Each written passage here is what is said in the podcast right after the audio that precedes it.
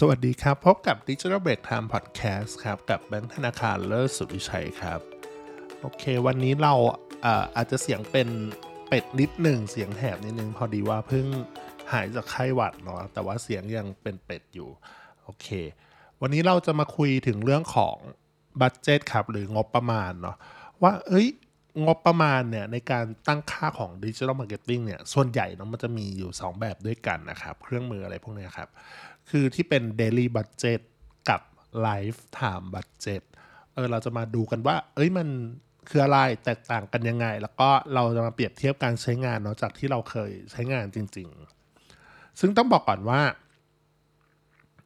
ในเครื่องมือของ Digital Marketing อ่ะอย่างที่บอกไปแล้วว่าแต่ละเครื่องมือก็ส่วนใหญ่นะมักจะทำงานได้ทั้งสองแบบเลยก็คือ Daily Budget กับ Lifetime Budget แต่มีบางอย่างก็จะทำได้แค่อย่างใดอย่างหนึ่งอะไรอย่างเงี้ยครับซึ่งส่วนใหญ่จะเป็น Daily Budget เนาะเรามาอธิบายความหมายของ Daily Budget ก่อนว่า Daily Budget คืออะไรจริงๆ Daily Budget ก็ตรงตัวเลยว่าการใช้งบประมาณต่อวันก็คือเรากำหนดให้งบเท่านี้ต่อวัน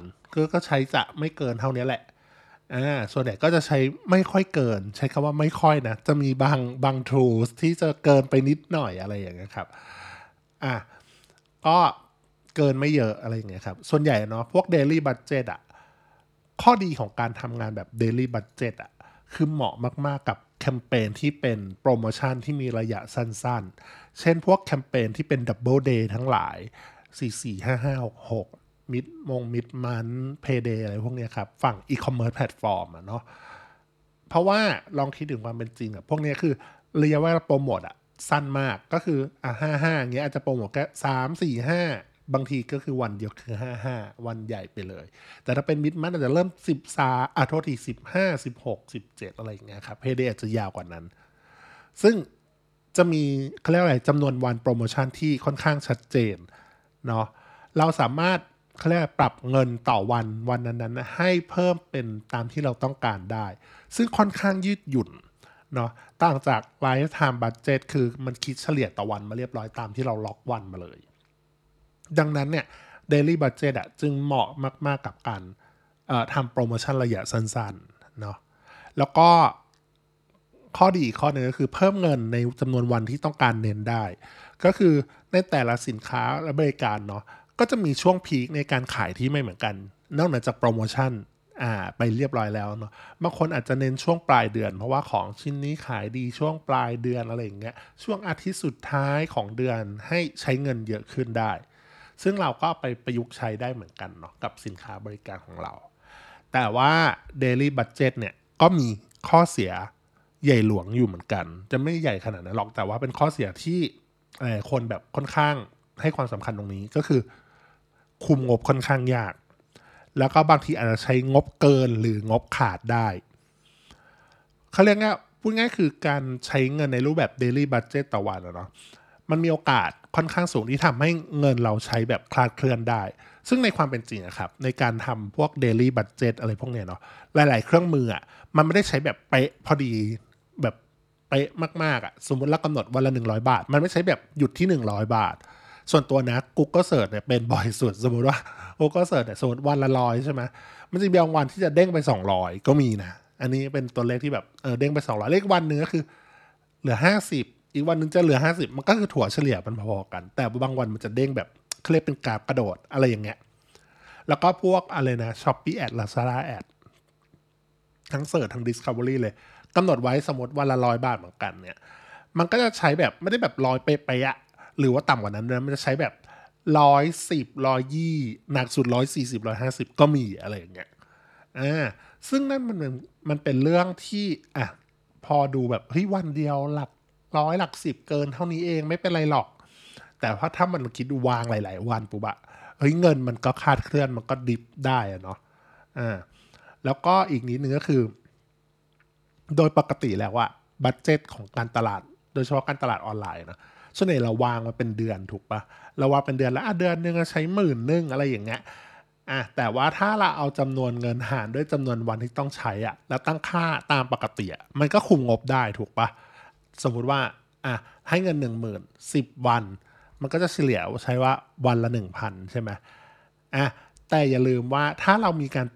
ปรับบัดเจ็ตแน่นอนว่าจะมีในการทำแคมเปญอะไรอย่างเงี้ยอ่ะวันนี้พันหนึ่งไม่พอวันดับเบิลเดย์เราต้องการให้มาอัพเป็น สองพัน แล้วบางทีเราก็จะลืมว่าเฮ้ยวันที่มันต้องใช้อ่ะก็ใช้ถึงวันนั้นเหมือนเดิมอะไรอย่างเงี้ยมันทำให้เราสับสน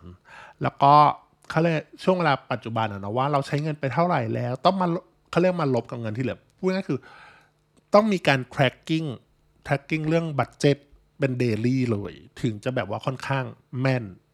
นะจะใช้แบบว่าเขาเรียกว่าคุมงบได้ที่แบบให้มันอยู่ในที่เราต้องการได้เพราะว่าถ้าเราไม่ได้ tracking เป็นเดลี่เลยอะมีโอกาสสูงมากที่จะแบบอย่างที่บอกคือใช้เกินหรือใช้ขาด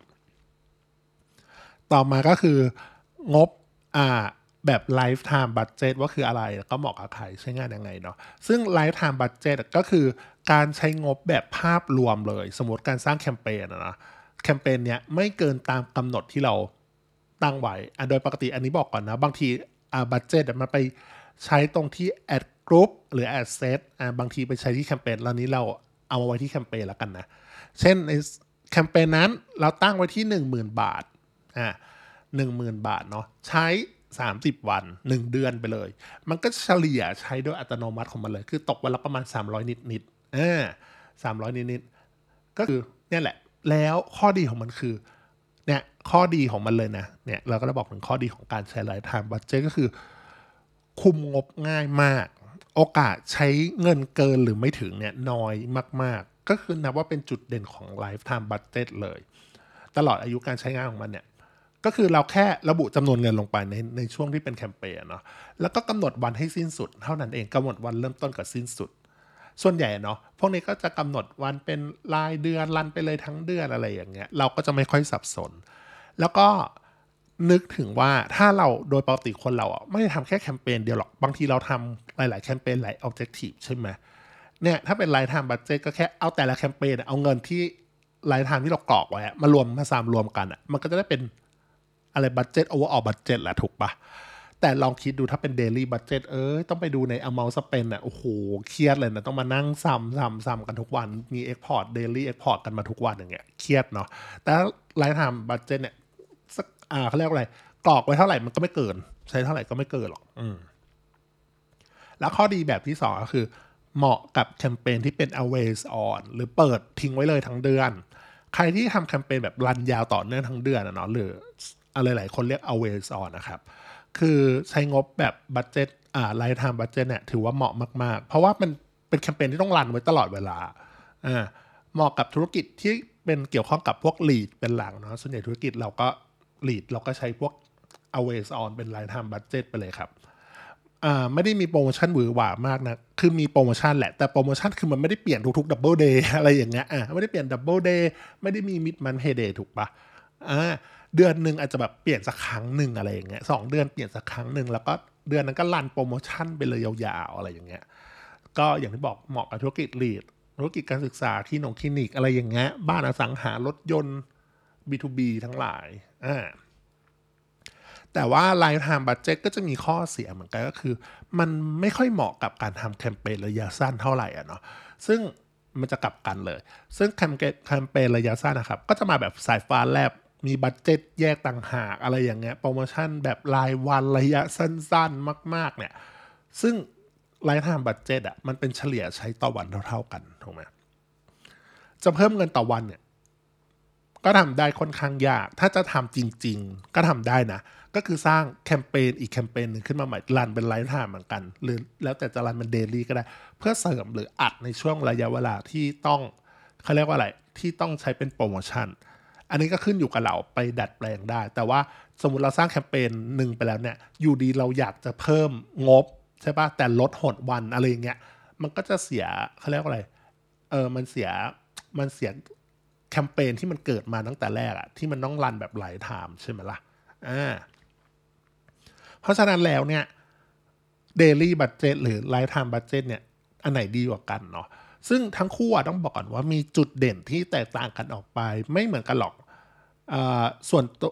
ส่วนตัวนะเราใช้ผสมผสานกันเนาะเช่นอย่างที่บอกคือ Daily Budget มีข้อดีของความยืดหยุ่นแล้วก็ปรับงบประมาณต่อวันได้ง่ายอะไรเงี้ยเหมาะกับทำแคมเปญโปรโมชั่นระยะสั้นๆอย่างเงี้ยแต่ว่าคุมบัดเจ็ตโดยรวมก็ยากกว่า ส่วน Lifetime นั้นก็มีความเสถียรในการใช้งบมากกว่าคุ้มงบประมาณโดยรวมง่ายกว่ามากๆอะไรอย่างเงี้ยครับเหมาะกับแคมเปญระยะยาวหรือไม่ต้องเปลี่ยนโปรโมชั่นบ่อยเพราะฉะนั้นแล้วอ่ะเราก็ใช้ผสมกันเลยอย่างที่บอกคือถ้าเป็นธุรกิจอีคอมเมิร์ซบนแพลตฟอร์มอย่าง Shopee Ad Lazada Ad ส่วนตัวก็ใช้แบบ Daily Budget เพราะว่าเออมันมีแคมเปญ Double Day อะไรอย่างเงี้ยเพิ่มงบรายวันได้อะไรอย่างเงี้ยครับแต่ถ้าเป็น